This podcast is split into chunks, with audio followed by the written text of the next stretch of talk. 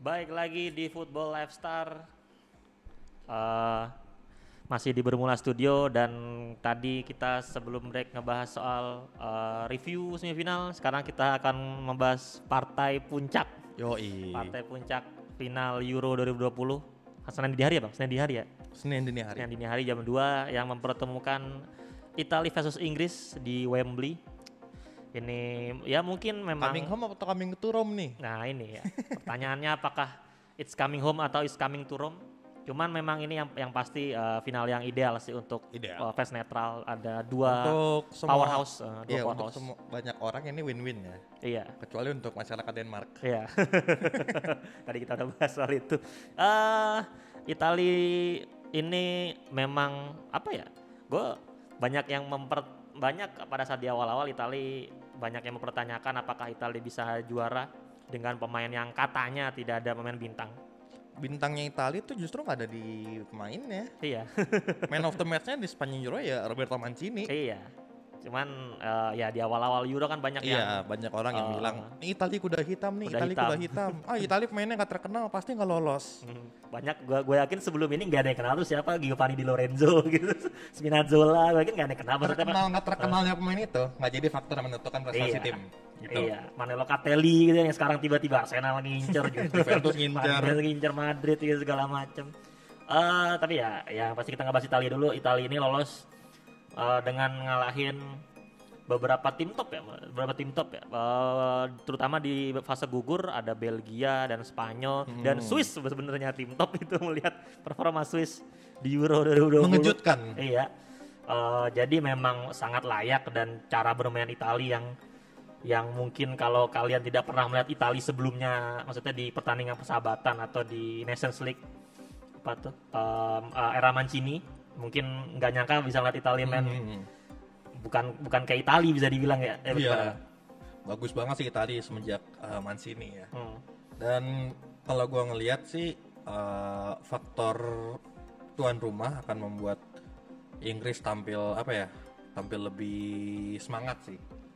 Hmm. Dan pressure dari warganya juga yang minta, ayo coming home, coming home, itu bakal jadi uh, beban buat pemain-pemain Inggris. Iya, eh, si siapa nah si Marco Verratti juga bilang tekanan sih lebih ke Inggris karena Iya. bukan cuma mereka main di kandang, cuma mereka ini belum pernah juara. Iya. belum pernah juara kompetisi ini Euro dan juga belum pernah juara selama 55 tahun di kompetisi mayor terakhir Piala Dunia 66. Cuman memang ya ya tetap tetap aja walaupun ada tekanan segala macam cuma kan memang Inggris ini pasti lebih diunggulkan karena faktor Iya. tuan rumah 60 ribu berapa, berapa kemarin 60 ribu. 60 ribu kan 60 ribu penonton datang walaupun lawan Denmark tuh banyak banget ininya ya masalahnya tuh yang nembak laser lah yang nge- yang ngebuin apa tuh uh, National anthem ya. ya. national anthem. walaupun di di Asia Tenggara kayak itu biasa ya Tapi itu bukan sesuatu yang bisa diwajarkan sih iya ya, karena iya eh, itu sangat apa ya? Sangat- kalau gue ngeliat sangat iya. disre- disrespectful. disrespectful Karena.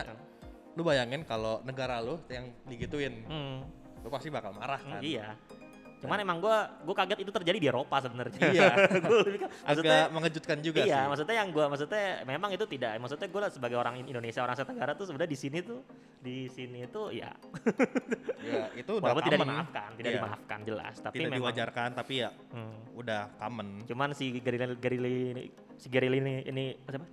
Gary Lineker juga bilang kan eh, semoga fans Inggris yang datang ke stadion janganlah eh, nyorakin anthem Italia yang Hmm. bisa dibilang mungkin salah satu anthem yang disukai orang-orang di dunia mungkin. Asli gara-gara Euro 2020 ini gue jadi sering dengerin itu san, dengerin National Anthemnya Italia. Ya, cuman cuman gue dari dulu sih dari dari zaman gue kecil nonton F1 nonton MotoGP emang udah terngiang-ngiang di otak gue dari zaman eh, apa Ferrari sama Valentino Rossi jadi ya memang gue udah suka cuman eh, gimana nih bang Eh, permainan di final nih prediksi bakal gimana apakah Italia bakal kayak Spanyol main Feeling apa, gua sih- nunggu atau ball possession Iya, atau gimana iya, nggak akan jauh beda dibanding semifinal kemarin ya. Hmm, Karena Inggris sebagai tim tuan rumah pasti akan berusaha kontrol tempo permainan dan Itali walaupun udah berusaha move on dari stigma bertahan dan nunggu, mereka masih bisa main gitu kayak Iya. kemarin Spanyol dan akan asik sih ngelihat duel Jorginho Verratti lawan Declan Rice sama Calvin Phillips. Phillips. Cuma yang gue suka dari Itali itu pada saat mereka megang bola, mereka nggak apa ya nggak nggak tiba kayak ibarat kayak main pragmatis main salong bola gitu loh. Iya. Apalagi kalau lo lihat goal kick misalnya, si Donnarumma itu bener-bener nggak pernah long ball langsung ke ini, dia pasti berusaha ngoper ke back ke Celini Bonucci dan si apa tuh dua back itu pasti dia nggak jarang jarang banget. Ya paling Bonucci ya kalau nemu celah. Bonucci ya, Bonucci, Bonucci nemu- umpan kalau- panjangnya bagus emang banget. emang emang kekuatannya di situ memang. Cuman pas biasanya uh, Kasih ke Jorginho iya, kan main- atau nge Verratti. uh, kalau kalau itu sih bakal bakal main umpan-umpan pendek. Tergantung Iya. lawan tergantung Inggris sih bakal kayak gimana. Soalnya Spanyol kan full pressing. Pada saat lawan Spanyol tuh memang uh, Itali memang kadang. Ya apalagi kalau lo punya Bonucci itu langsung lo coba long pass ke Hmm. uh, winger terutama yang punya speed. Cuman uh, yang dikhawatirkan ini kan trio belakangnya Ken ini kan serem-serem maksudnya ya ibaratnya skill individunya pas tinggi lah Iya. si ya gue nggak Mason Mount sama Raheem Sterling kayak pasti main ya gue nggak tahu sisanya apakah milih Bukayo Saka atau atau si Grealish. Jack Grealish atau Feeling gua tetap Saka sih. tetap Saka Iya. kayaknya sih ya. nah ini apakah bisa melawan apa ter, Nah, apa- Emerson nih, pertahanannya Emerson bisa matiin Sterling atau enggak? Nah. itu. Emerson di Lorenzo di Lorenzo makanya fullback ini Itali memang agak agak rawan menurut gua maksudnya dua fullback Itali ini tuh bukan inti loh karena Iya. kalau kanannya kan sebenarnya Florenzi kirinya Spinazzola dan sekarang maksudnya dengan lihat performa di Lorenzo di, Lore- di Lorenzo eh, keteteran pada saat lawan Doku misalnya kan Hmm, Ah. berkali-kali. iya makanya terus Emer ya Emerson main bagus sih oke sih oh, Tapi main ya. Emerson ya kita lihat sendiri kemarin fisiknya masih belum kuat Iya. 90 menit. Nah ini apakah di final bisa nggak nih 90 menit? makanya masalah dan apalagi dengan keadaan fullback Itali itu gua tau si si Florenzi kan cederanya agak lama itu ya masa belum sembuh sembuh ya ya feeling gue sih itu kan uh, Mancini nggak mau terlalu banyak ganti karena di Lorenzo udah bagus. iya maksudnya cuman ya kalau ini si oh, si Florenzi kan sebab bisa gitu mungkin kalau Emerson Hmm. ini lebih gue lebih milih Florenzi main daripada Rafael Toloi main terus di Lorenzo pindah ke Iya. gue lebih milih kayak gitu sih kalau Emerson Sama ini season satu lagi yang gue bakal gue sorot Verratti. iya Apakah Verratti akan kayak pas lagi main di PSG hmm. tiba-tiba emosi tiba-tiba kartu merah? Iya. Itu emang kan yang jadi ciri khas Verratti ini kan setiap pertandingan yang jadi pertanyaan adalah kapan dia bakal eh, kapan dia bakal kena kartu kuning. kapan emosinya kepancing? Iya. Eh, cu- cuman lawan apa ya lawan Belgia wah dia kan kena kartu kuning cepet ya. Iya. Cuman nah tapi yang gue salut cara mainnya nggak nggak berubah. Masih nekel masih walaupun Tapi nekelnya diganti kan? Hah? Diganti kan? dia diganti. Cuman kan si kalau Verratti di digantikan bukan karena ada kartu kuning karena fisiknya memang belum ini setelah cedera kan dia kan nggak pernah main full Verratti itu Hmm. cuma lawan West ya tau gue gue tahu lawan West full apa enggak tuh gue lupa tuh cuman yang yang gue suka dari Verratti itu pada saat ya cuman emang agak resiko sih maksudnya dengan keadaan kartu kuning lo cara mainnya masih as- nekel-nekel walaupun mayoritas tackle-nya bersih. Cuman memang Nah, ini pinter-pinterannya si Declan Rice sama Calvin Phillips aja ya buat mancing iya. emosinya Verratti. Heeh, cuman ya ya maksudnya untuk sekelas Verratti harus bisa tenang. Dia dia main di ini kan final Liga Champions nggak sih? Main kan dia? Apa cedera? Main, main, main, main. kan? Iya makanya. Lo udah pernah main di apa tuh?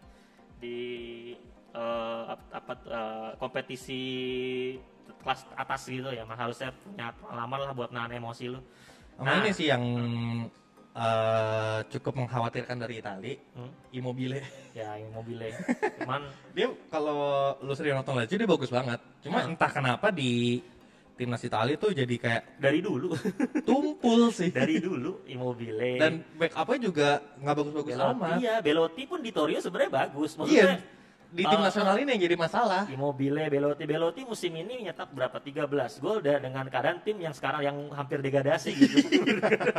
bagus, Immobile, Belotti itu bagus. Immobile bikin 17 apa 18 gol gitu. Immobile kan. 18. Immobile Immobile tuh minimal 15 gol Iya. atas setiap tahun di Lazio. Bahkan kemarin eh dua tahun lalu balon eh balon apa Golden Boot. Golden- dua tahun lalu kan. Emang ini emang apa ya? Nggak nggak ngerti juga maksudnya para orang fans Italia itu bukan orang orang-orang Italia itu nggak ngerti juga kenapa Immobile kok performnya di Italia bisa sedablek ini walaupun di awal-awal sempat ini tuh Iya di grup dia sih di dua pertandingan grup sempat bagus. Dua pertandingan awal golin dia kan? Iya. yang satu golnya keren banget lagi dari jauh. Cuman eh, Nah, apakah kalau menurut lo nih San, Mancini bakal tetap stick sama Belotti atau coba Tapi main pakai eh Immobile Hmm. atau coba main pakai false nine? Mobil tetap kalau menurut gua. Soalnya nggak eh, kayak ibarat inilah apa ya? Mungkin Spanyol sebelum ini sih. Eh, Spanyol kan sebelum dia lawan Italia kan dia selalu main Morata walaupun performanya sebenarnya standar gitu. Hmm. Alasannya karena emang pelapisnya Gerard Moreno juga ya cukup mengecewakan juga gitu. Ya, Ya, sama. Gerard Moreno sebenarnya. bukan pure number 9 Iya, sih. karena cuma salah satu pilihan dia. Iya. Eh, kayak ibarat gitulah gitu tapi di Italia ini ya mau gimana Immobile Immobile jelek Belotti juga standar. Dia dikasih kesempatan main dari awal lawan West juga nggak performnya standar biasa gitu. Makanya eh, kalau seandainya Italia main nine pun kemarin kan dicoba tuh kan. Insinya Is- paling sih. isinya di tengah kan nggak nggak Berardi. iya tapi nggak. Maksudnya ins, kayak apa ya? Cara main mereka kan cutting set ya? Iya. kalau main di tengah tuh jadi ini jadi kayak nggak nggak enak dilihat aja maksudnya gitu loh. Dan eh, ya gue sih berharap Immobile bisa perform kayak di Lazio lah di pertandingan final gitu. Cuman kok gue juga gak yakin gitu. Cuma pokoknya intinya kuncinya ada di dua winger jelas dua winger Itali sih kalau untuk Sama dua winger Inggris sih. Federico Chiesa dan si Lorenzo Insigne. Kuncinya. Dan yang gua yang ini kan kedua itu kan dua winger kan bukan pemain cepat sebenarnya. Chiesa tuh cepat cuman nggak Nggak cepet nggak cepet banget nggak cepet banget. Di compare sama Spinazzola jauh gitu Iya. sama apa apalagi sama Mbappe gitu. Jadi Tapi Eh, dia tuh eh, kalau gue ngelihat dia pinter nyari posisi sih. iya Jadi kekuatan di eh, situ kalau lihat gol-golnya dia juga kelihatan banget. Itu dia ada di posisi yang enak terus. Nah, Kemarin pas lawan Spanyol juga kan. iya tiba-tiba ada di kiri bahkan dia kan Hmm. padahal dia main di kanan makanya eh, cuman gua eh, yang gua ini sih setelah kehilangan Spinazzola nih insinya nih isinya kan pada saat Spinazzola kan pada saat ada Spinazzola kan dia rajin mundur Iya. rajin banget mundur terus si Manazola maju nih. Nah ini Emerson nih, walaupun kemarin lawan Spanyol Emerson sempat sekali mentok tiang kan dia pokoknya Hmm. sempet tuh. Cuman gue melahatin berapa kali tuh insinya nggak nggak insi nggak ada momen di mana insinya gitu ya? mundur, Emerson tiba-tiba di depan insinya. Itu Kurang gue jarang nemu. kurang chemistry-nya. Iya, beda sama Spinazzola, insinya pasti mundur, Spinazzola pasti jadi malah jadi winger Hmm. tiba-tiba. Itu yang gua di kirinya nih yang gua ini apalagi kiri ada Kyle Walker gitu yang speednya luar biasa gitu. Kyle Walker bagi Inggris nih. Oh iya. Di Inggris kan di posisi kanannya itu bakal ngelawan dia gitu kan. Cuman memang eh, kekuatan Italia tetap ada di winger dan lini tengah terutama. Jadi kuncinya ada di situ. Ya, gua urusan Immobile gue nggak tahu dah. Inggris itu sih kalau gue ngelihat eh, yang jadi ancaman utama itu bukan Harry Kane, Raheem Hmm. Sterling. ya, Karena eh, sepanjang Euro ini kalau lu perhatiin Kane itu lebih sering jadi playmaker iya. Dan Terutama di Spurs di Spurs juga Iya, semenjak kita Mourinho, pas Iya. mainnya tiba-tiba ya kayak tiba-tiba mundur gitu kan. Itu sih yang ya itu juga yang gue takutkan juga untuk lini tengah eh, lini belakang Itali nah gitu. itu Karena- apakah mereka bakal fokus matiin Kane nah, atau biarin Kane bergerak dan so- matiin Sterling soalnya eh, ahlinya back Itali kan ya dia menjaga striker yang kayak Lukaku diem di tempat tiba Iya. gitu. Nah, ini kan si Ken kan enggak gitu. Dia bakal narik atau kayak gol golnya kemarin gol pertama Inggris lawan Denmark kan Ken narik, Saka langsung masuk ke dalam gitu. Nah, itu yang ditakutkan sih. Cuman ya kita lihat lah apakah Celini dan Bonucci bisa menahan Ken. kita lihat nanti. Nah, eh, beberapa pre, pre- prediksi ini nih Bang, banyak yang bilang bakal babak tambahan atau penalti Iya, gitu. feeling gua juga Nah, sama. Sama feeling lo, gimana? Eh, feeling gue ini bakal eh, 0-0 atau satu sama Hmm. terus di masuk ke penalti Ya, si- penalti Jorginho lagi ya sih, eh, prediksi gue sih eh, ya ser- ser- ya ini eh, kalau penalti harusnya sih Itali menang. Har- Inggris di atas kertas ya ya di atas kertas soalnya Inggris tuh rekor buruk banget di i- apa penaltinya tuh rekornya buruk banget. Berapa cuma menang berapa kali dari berapa ini gue lupa. Dan di Itali pernah menang lawan Inggris dan di Italia 12. juga rekor lawan Inggris di kompetisi begini bagus banget Italia itu belum eh Inggris tuh belum pernah menang lawan Italia di kompetisi resmi. Iya. Empat, empat pertandingan eh, belum pernah menang. tiga kali kalah sekali imbang Iya. imbangin juga kalah di Karena juga penalti penalti yang Pirlo ya. Iya. yang Pirlo panen kayak 2012 kan ya. Jadi itu walaupun ada statistik juga eh, Inggris belum pernah kalah di Wembley. Maksudnya nah itu ya, walaupun pernah kalah sama Jerman sebenarnya cuma penalti kan.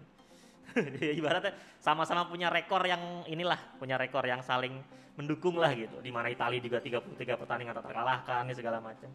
Jadi memang pertandingan ini bakal ketat. Cuma gue juga bakal prediksi bakal sampai penalti sih. Penalti Italia menang. Kalau harusnya harus di atas Iya. kertas sekali lagi. tapi ya bola itu bunda dan semuanya nggak Iya. bisa berjalan sesuai dengan teori Iya. Walaupun gue yakin seluruh dunia lebih mendukung Italia kayaknya. Udah mungkin ya? udah Ya gitu aja kali eh, review final Euro 2020. Kalau lonceng jika ingin nanti ada prediksi po nanti kayaknya ntar ya ntar ya, tim belakang layar tuh yang ngurus. Kalau kalian nggak setuju sama prediksi kita bilang, Iya. ah hostnya gendut nih sotoy. Eh cuma po kemarin bener dua kali loh. Final loh. Ya kan dua kali po loh. Dua-duanya bener loh. Makanya nih nanti Udah di itu san, doanya kuat. Iya, jadi nanti bunyikan lonceng supaya nanti pas video po keluar eh, bisa dilihat. Udah cukup gitu aja eh, re- eh, preview-review Euro kali ini. Eh, gua dan Bang Geza cabut. Bye bye.